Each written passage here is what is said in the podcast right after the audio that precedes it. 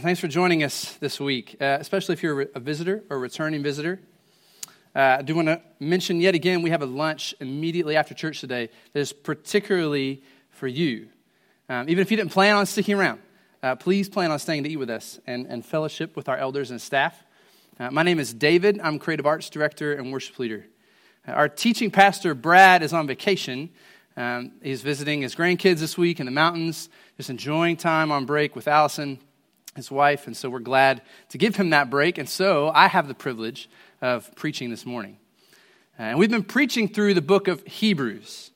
Uh, and over the course of this whole year so far. And Brad left off with Hebrews chapter 9. So this morning, we're going to take some time to recap where we've been in Hebrews so far, and then we'll consider some of the ways that corporate worship, what we're doing today, functions in the Christian life. Since this is the first week of the month. Then we'll conclude our time together by coming to the Lord's table. So many of you already know that in my job as, as worship leader, uh, that what I do is much more than simply leading songs on Sunday morning. Um, and let me remind you all that uh, what we do with our lives is worship. So, thus, everything that we do when we come together is corporate worship. So, music time is only a small portion of what we do when we gather on the weekends. I mean, in many respects, Pastor Brad is actually the worship leader of Grace Community Church because the proclamation of the Word of God is central to why we gather. Uh, and that's, that's his gig. that's what God has gifted him for and equipped him to do. So, what I do in my role as worship leader involves a lot of study, uh, a lot of prayer, and a lot of decisions. For instance, choosing songs. There are thousands of songs that we could be singing on a Sunday morning, and we have time for four or five. Uh, so, one of my burdens, as it sometimes feels, is to choose only five songs and exclude thousands of songs for the given Sunday that we're gathering. Because those five songs that we sing, they shape uh, the language that we may use when we're praying, uh, for thinking about God, for talking about Jesus with your family and your friends. Those songs are connected to, to memory and they stir emotion. And hopefully, you're getting a kind of a glimpse into my head here. So, this is much more than me chilling in my office over here saying, Oh, I like this one. It's my jam. Let's do this one. so, in addition to choosing songs, for Sunday morning, I'm tasked with guiding our, our times of prayer, uh, coordinating those folks, uh, leading our music and AV teams through training and discipleship, uh, coordinating those who greet on Sundays, which is a form of worship, uh, coordinating those who give benediction, uh, choosing what scripture or, or reading or prayer uh, we use together. all of that, all of what I do, is with the goal of helping us remember rightly the gospel. So this morning, I want us to, to focus in on that. What, what is remembering rightly? And I'll point out some of the ways that corporate worship, what we do, helps us remember the covenant. So, covenant is a word we've been using a whole lot lately. Uh, but before we get there, let's consider the book of Hebrews to kind of bring everybody up to speed, especially if you're new with us. Let's look at the context for this word covenant. Uh, so, the author of Hebrews, unknown. It's one of these really fun things to try to search out historically. Everybody has their opinion. Some people still say maybe it was Paul. Some people say Apollos. Maybe somebody totally different. Uh, most likely, this book uh, is a long letter that's functionally a sermon written to a small group of Jewish Christians in Rome who lived during Nero's reign either just before the persecution really started or possibly right in the middle of it. And if you're unfamiliar with Nero's techniques for persecution, uh, let me just say that he did things that ISIS would approve of. Uh, it's really hard to get our heads around uh, persecution, even seeing what ISIS is capable of, capable of because, because we live here in a, in a so called Christian nation. And certainly, this area of the state is Christian, right? I mean, no one who lives in Harnett or Wake County has ever been beheaded for their allegiance to Jesus as Lord.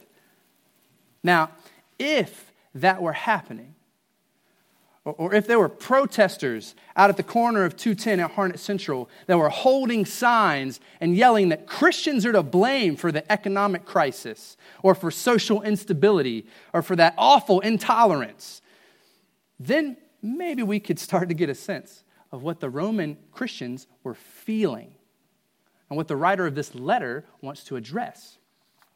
Because the writer of Hebrews wants his hearers to remain firm in the Lord to stand by their profession of faith, to hold fast to their hope. The hope we just celebrated last week at Easter. Jesus is alive. He is guarantor of our resurrection. Jesus is not dead.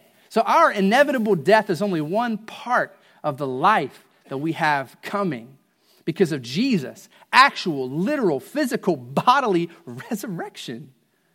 So the writer of Hebrews is saying, even when there is death at your doorstep, through old age or sickness or persecution, hold fast to your certain hope. So the book of Hebrews then walks us through all the ways that Jesus is our hope. Chapters 1 through 7 make a key point of showing how Jesus is better than angels, than Moses, and better than Melchizedek. Now, if those things sound strange to you, uh, please take time to read through Hebrews 1 through 7 again this week if you have the time. Uh, to see all these ways that the writer of Hebrews is seeking to help his readers remember rightly what God has done, what he is doing, and what he promises to do. Pastor Brad, most recently, just before Palm Sunday, preached on uh, Hebrews 8 and 9. And in those two chapters, we encounter the ideas of covenant and the blood of Jesus.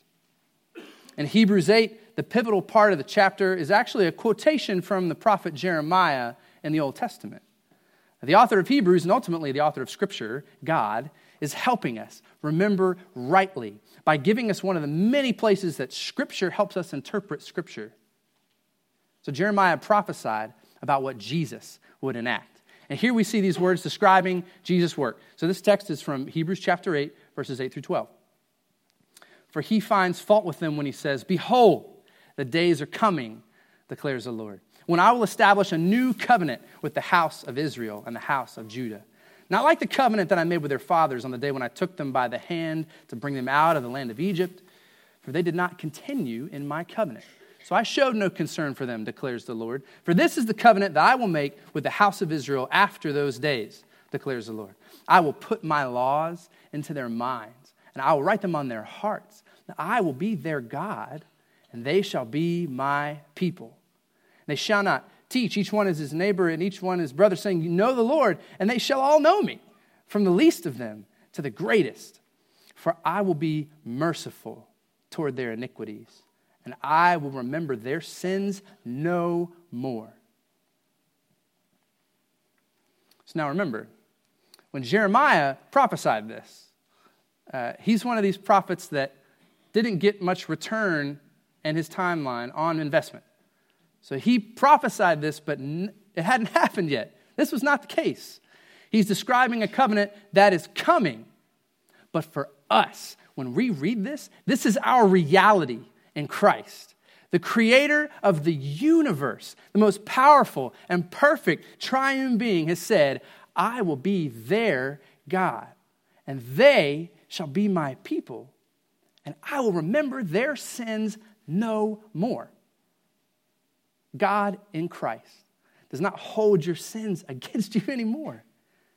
If that doesn't make you rejoice a little bit, uh, then you're not being honest with yourself. This reality is only real in the covenant that Jesus has established, however. So, if you're unfamiliar with how this word covenant works in Scripture, uh, let's consider uh, some pictures of a covenant. We saw one picture of a covenant uh, just last week uh, when several new members made a covenant with Grace Community Church.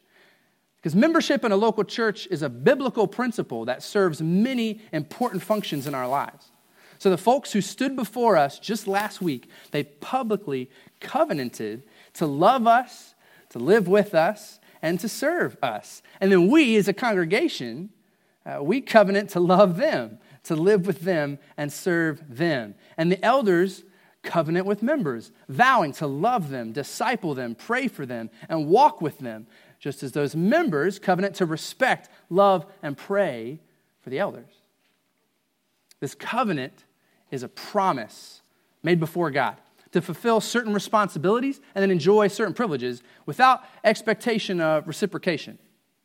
Okay, for instance, as a member, uh, I have covenanted to give my time and my resources and, and all for the work of the church and the community. However, if I were to be involved in an accident and were hospitalized and I was in a serious condition, the elders are not going to check to make sure I've held up my end of the covenant before they agree to come pray with me and sit with me.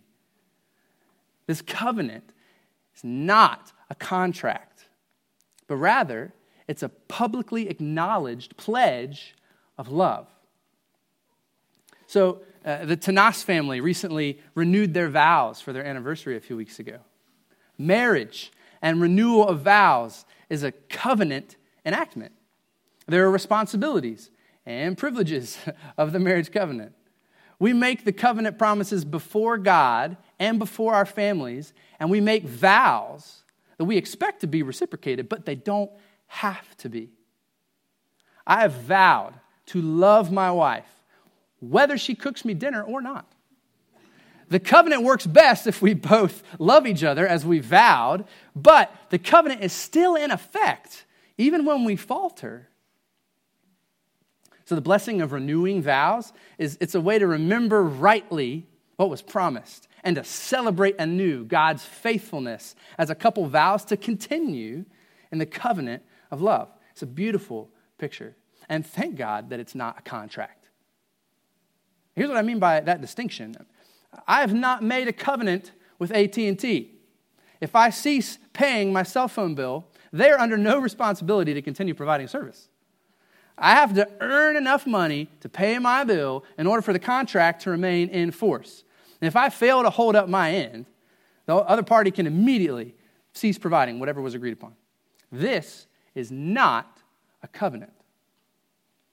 John Wycliffe, a theologian, mentions the relationship that God welcomes us into is not a contractual relationship of obligations, but a promise based or covenantal relationship of self giving love.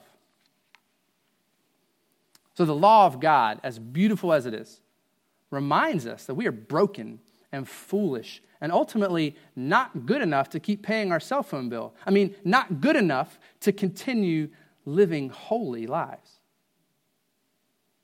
So, the law it was the stipulations of the first covenant that Jeremiah refers to by implication in his prophecy a time is coming when God will establish a new covenant. But in the meantime, God used the covenant with Moses, with its law, to prepare for himself a people who would proclaim his glory to the nations.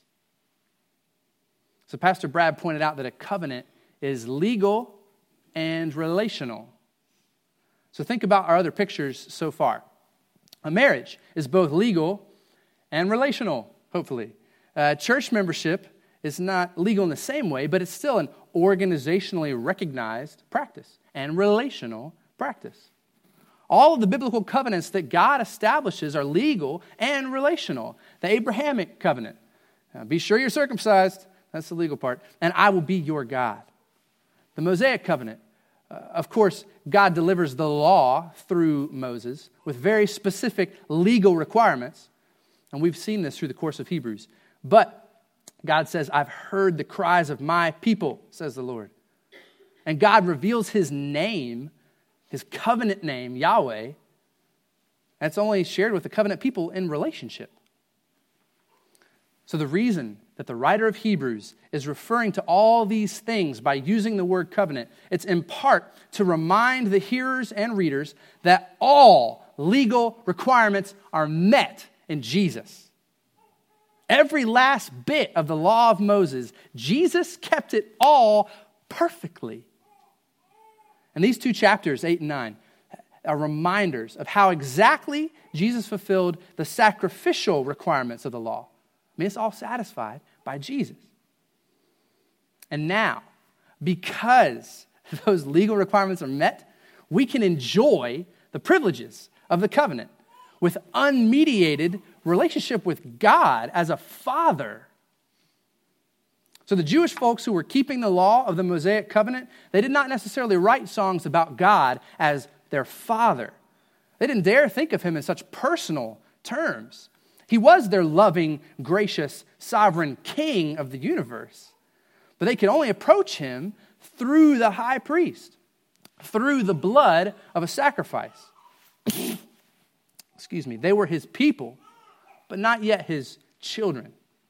But because of Jesus, a relationship with God is actually possible. We have been adopted into his family because Jesus has fulfilled the law.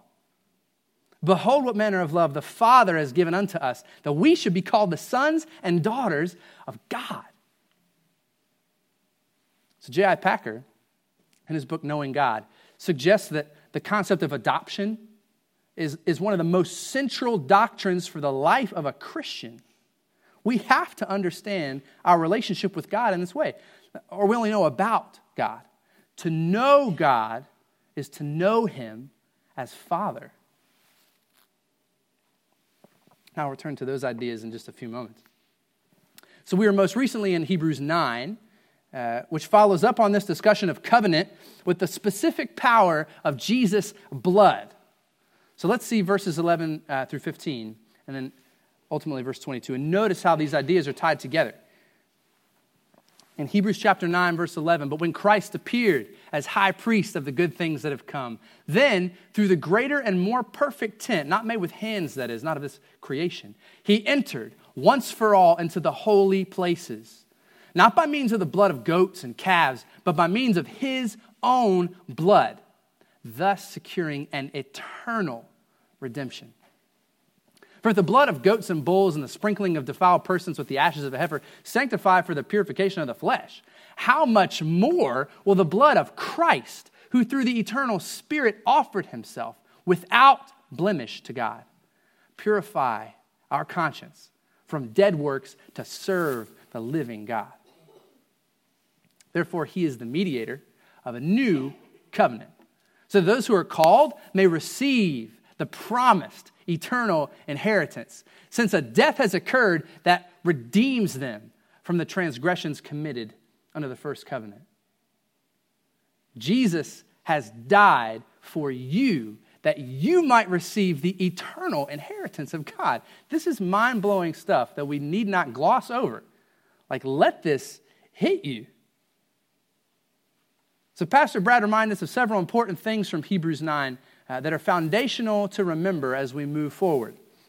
So, first of all, the fact that fresh blood of goats and calves had to be shed every year indicated that the sacrificial system was ultimately not completely effective.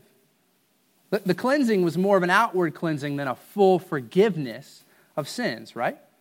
And we see that in these verses. Uh, we can recognize that and the lingering effects of this system in our own lives. Because we think there are regular practices that must continually be done for God to accept us. Right? We got to get our good works to outweigh the bad, right? Got to get karma on our side, right?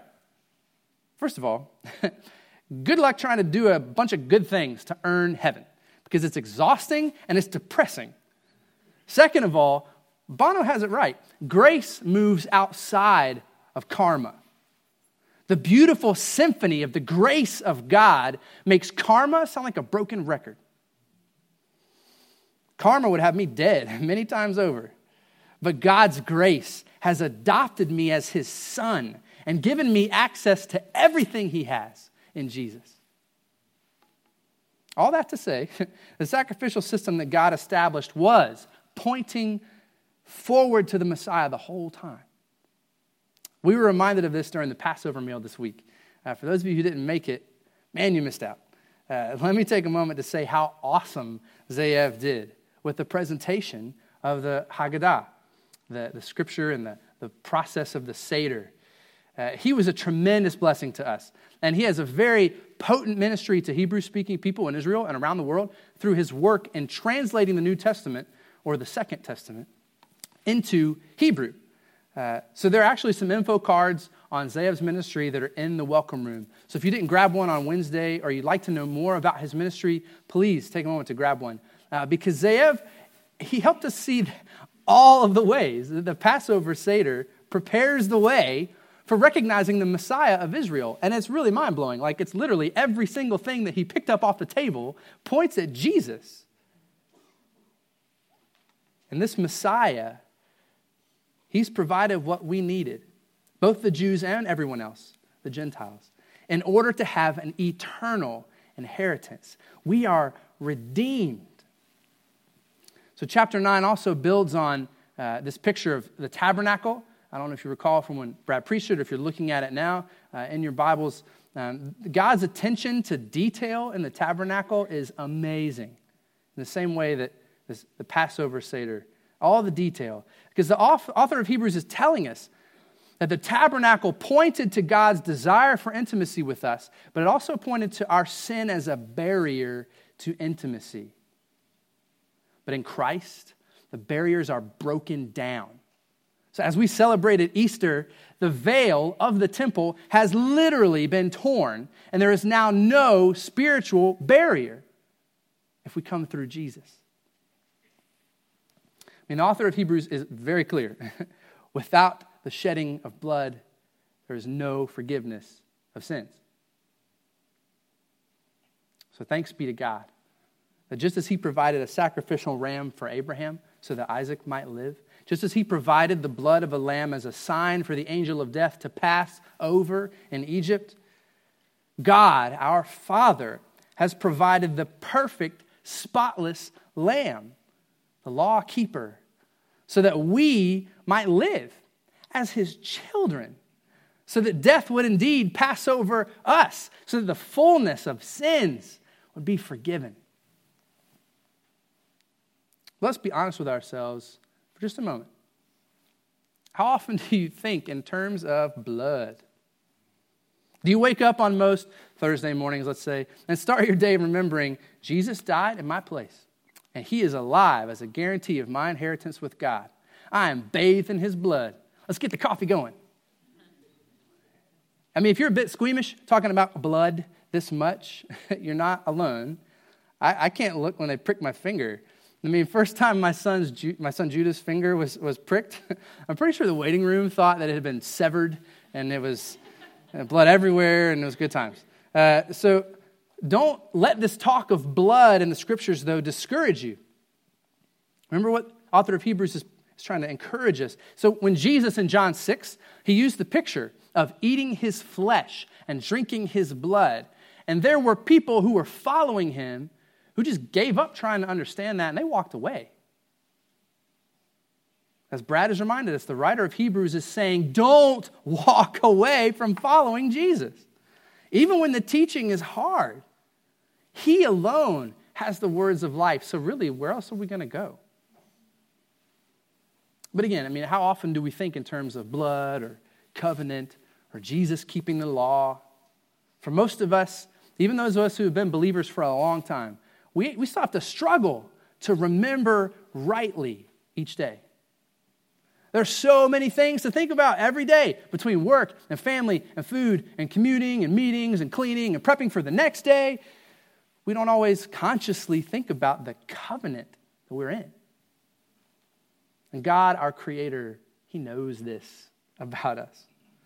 From the very beginning of His covenant activity with His people, God put in place ways to help his people remember rightly through covenant renewal ceremonies. So if you think about it, the Israelites, they were all about some feasting. They were given specific days to feast in specific ways to help them remember rightly. Zayev made this really vividly clear to us regarding the Passover and the Feast of First Fruits when Jesus was resurrected. So, in a way, we too have feasts to help us remember uh, with Thanksgiving, Christmas, Mother's Day, Memorial Day, and other Hallmark controlled holidays in the U.S. Uh, these are days that we're supposed to be remembering rightly, right? What has gone before us, uh, and having lots of food. Uh, but the celebrations in the Old Testament, They were infused with the Psalms, which are amazing songs of remembrance. And there were recitations and readings, like again we experienced in the Passover Seder this week. And that's because Passover is a covenant renewal ceremony. It's a way to remember rightly what God has done and to celebrate what He's promised to do.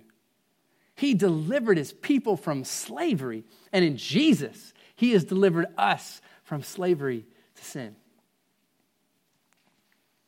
The writer of Hebrews is also alluding to, in these particular chapters, alluding to Yom Kippur, or the Day of Atonement. And that, that's, that's a big one. it's covenant renewal in all the obvious ways, because it's the big sacrifice for all the people of God made in the presence of God. That is, until Jesus.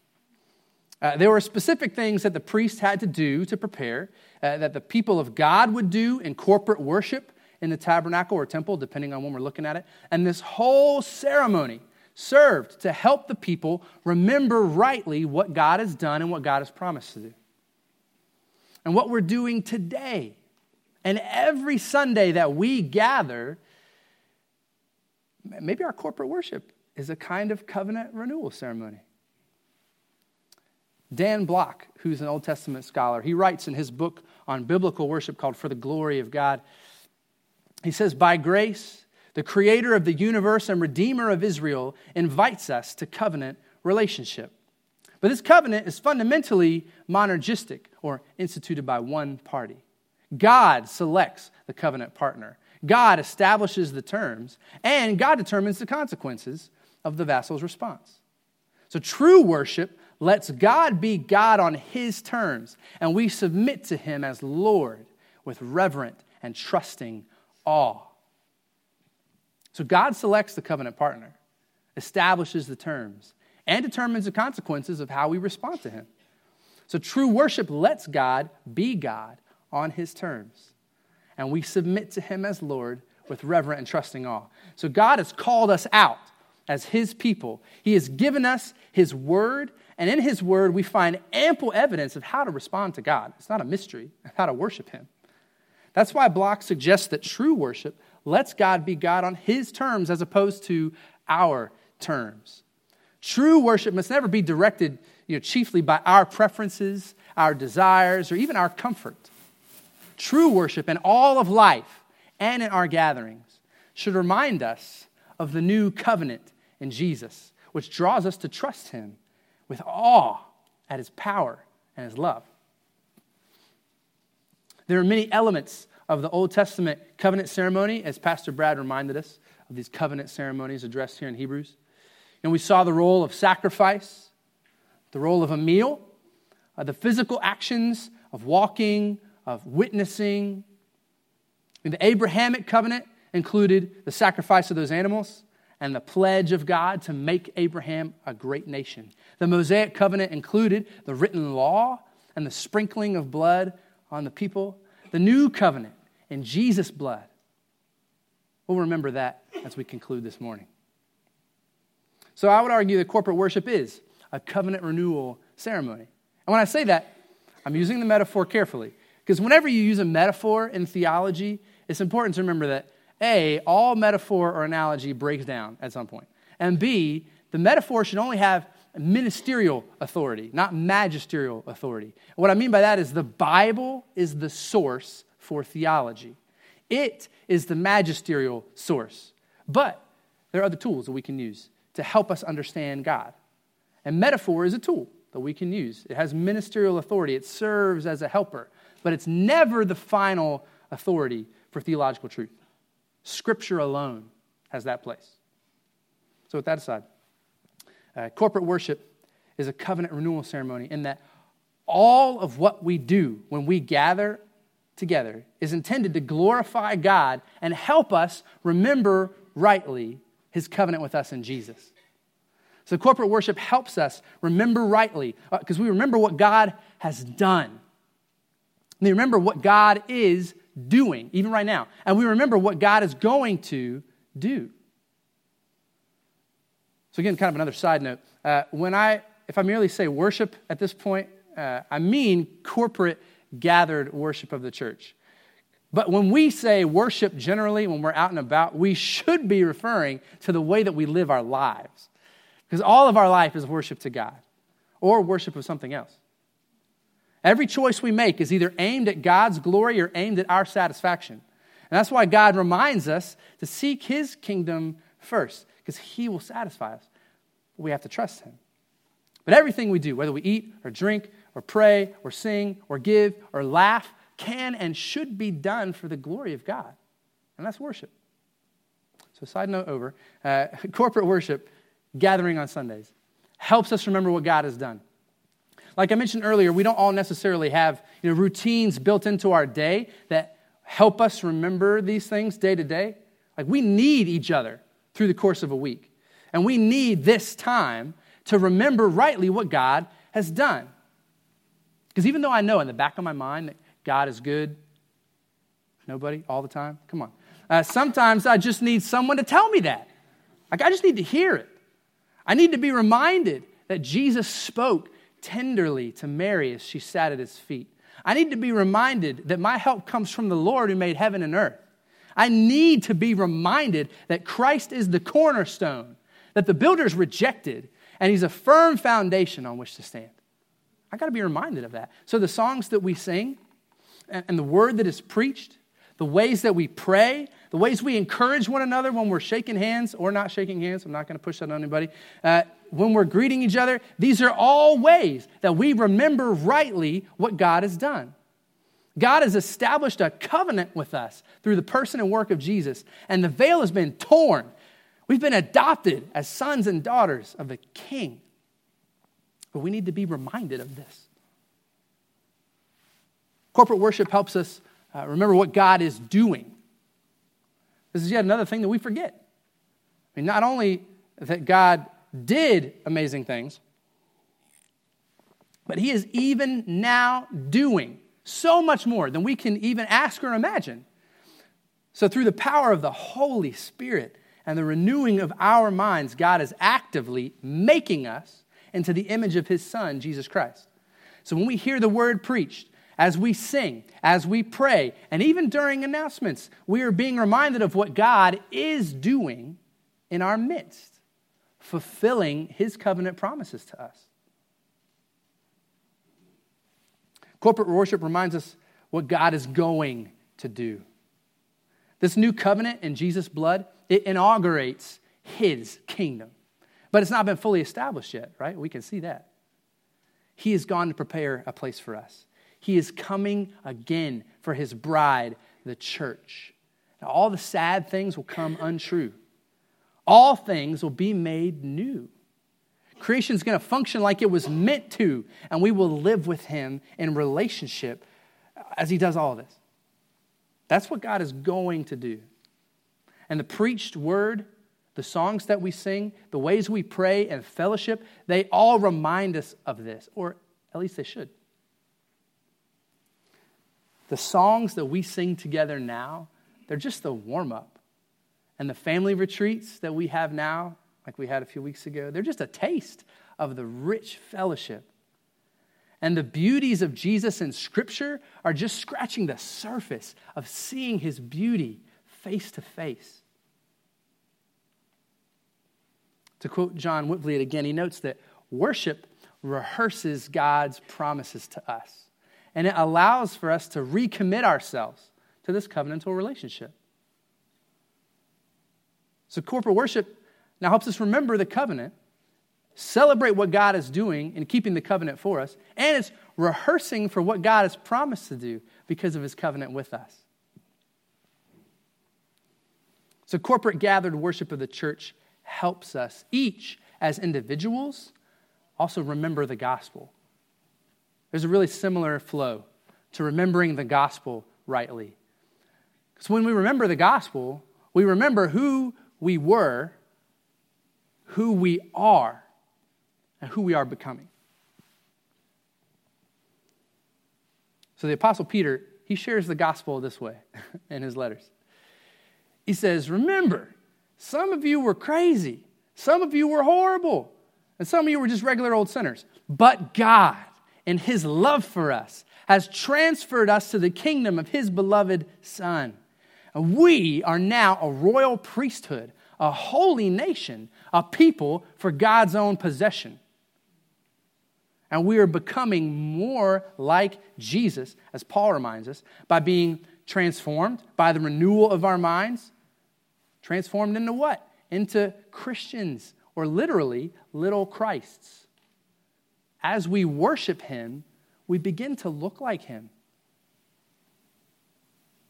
Have you ever noticed that sometimes after a while, some married folks begin to resemble each other after a little bit? It's never intentional, I don't think, but after years and years of just loving each other and spending so much time focused on each other, you know, their styles become similar. They maybe buy the same glasses. They certainly start to talk alike. Maybe they even get the same haircut, I don't know. Or maybe maybe you've seen these folks who look like their dogs. you know what I'm talking about. I'm sure there's some clickbait BuzzFeed article on Facebook right now that like 20 celebrities look like their pets or something like that. But these folks who love their dogs so much that somehow they begin to resemble them a little bit. Theologian G.K. Beale argues this We resemble what we revere for ruin or restoration. We become what we worship, ultimately for our destruction or our salvation. So Beale, he, builds a case for this biblically by examining a theology of idolatry. Because throughout the scriptures, whenever the Israelites are worshiping created gods or idols, the, the people are described in terms of that graven image. Uh, the prophets say, You have eyes, but you can't see, ears, but can't hear, a mouth that can't speak. So, as the people worshiped this image, this created thing, a blind, deaf, mute God, they became spiritually blind, deaf, and mute to the voice of Yahweh the true God. What we worship is what we are becoming. And if we are remembering rightly the covenant of God with us, and we are worshiping Jesus, then we're becoming more like Him. If we forget the covenant, forget who we are, and worship ourselves or something we've created, we'll only become more selfish, more broken, and more lost. We need to preach the gospel to ourselves daily. Not just when we gather together for corporate worship, although that's a powerful reminder, but daily. So Dietrich Bonhoeffer says in The Cost of Discipleship, he said, The only way to walk worthily of our calling is by daily recalling the gospel upon which our whole life depends. For some of us, we remember the gospel daily by you know, listening to music that helps shape our thoughts. So if you're a Christian radio listener, then maybe you recall the Jason Gray song from a couple of years ago called Remind Me Who I Am. One of the tags in the chorus is Tell me, lest I forget who I am to you, that I belong to you. Every believer has said this at some point. That's one of the reasons we gather for corporate worship to hear God say, you are my son. You are my daughter. I love you.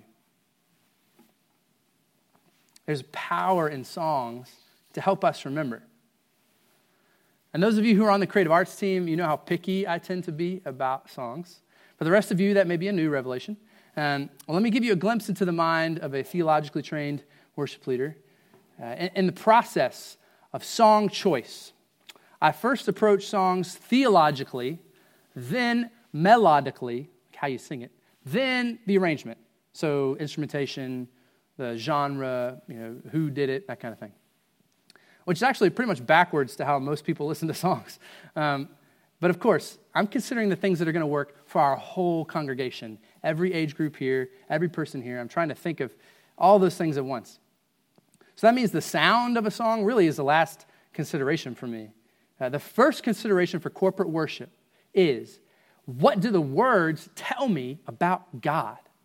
How do they help me remember who I am, who God is, and, and what his covenant in Jesus has done? So, there's a song that a few folks have asked me about. I'm going to put all my cards on the table.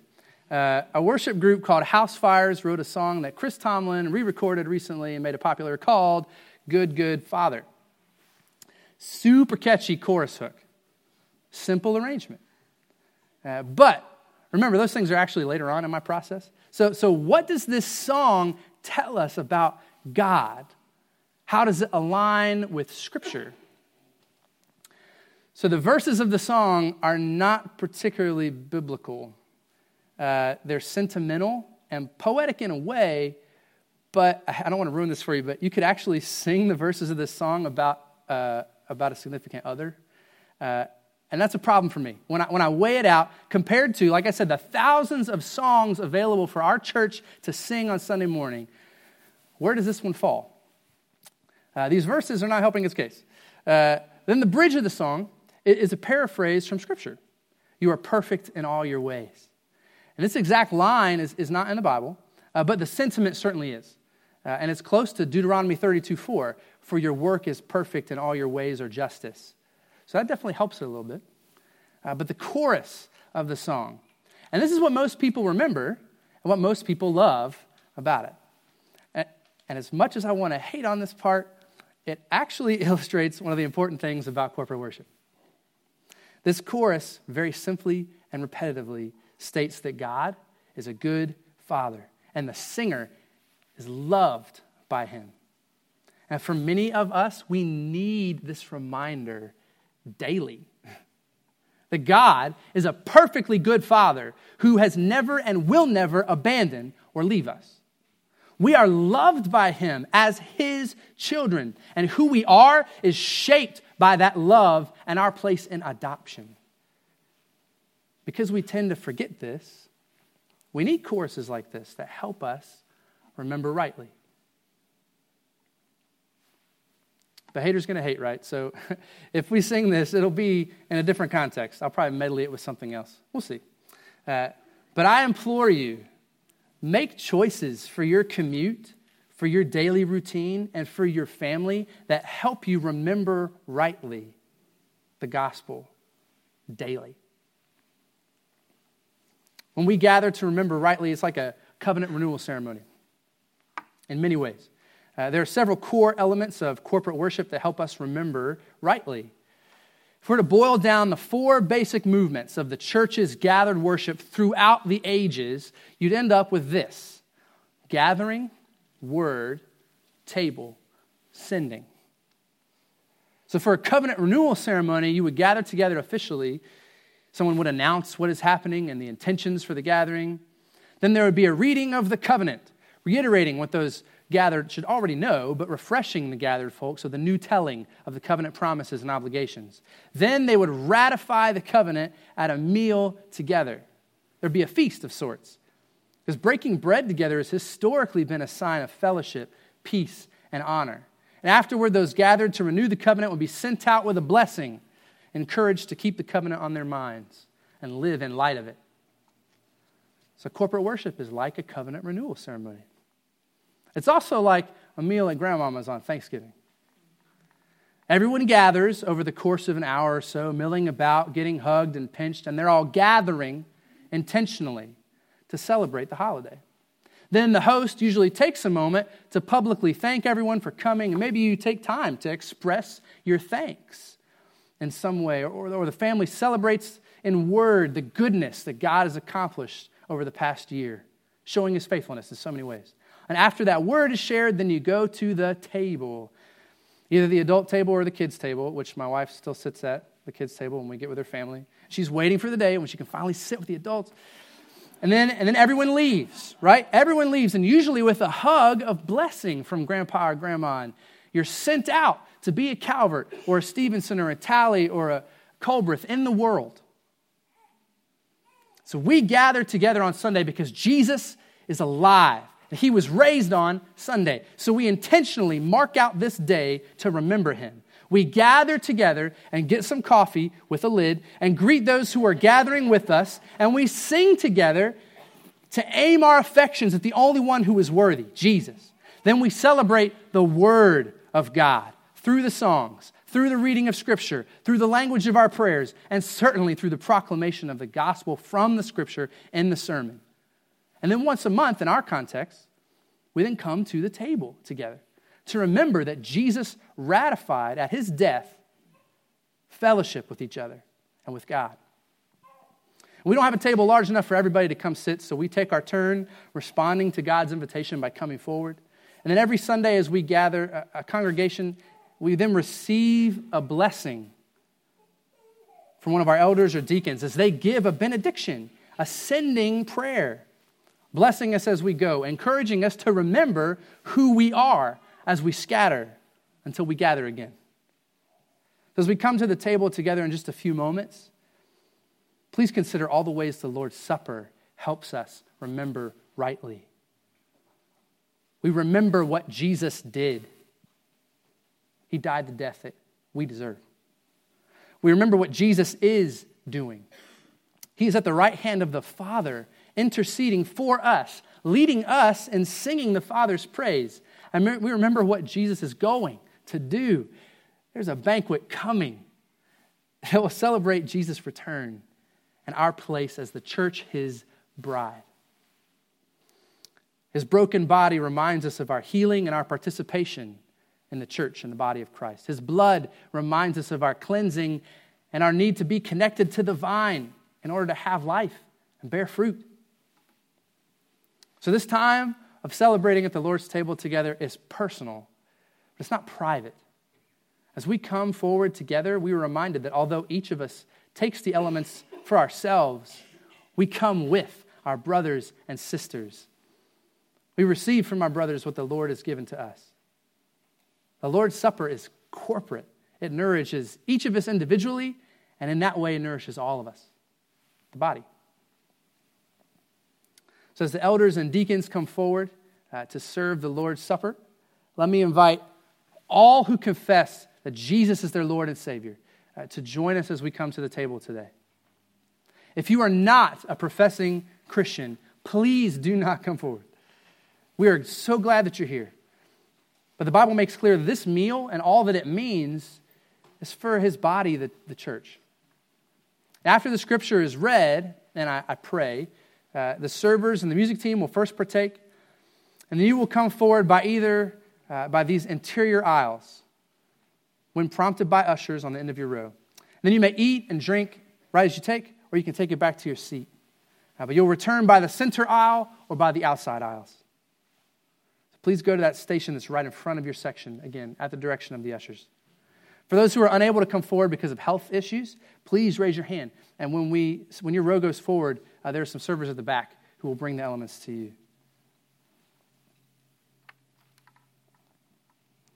In 1 Corinthians 11, uh, Paul reminds us For I received from the Lord what I also delivered to you that the Lord Jesus, on the night he was betrayed, took bread.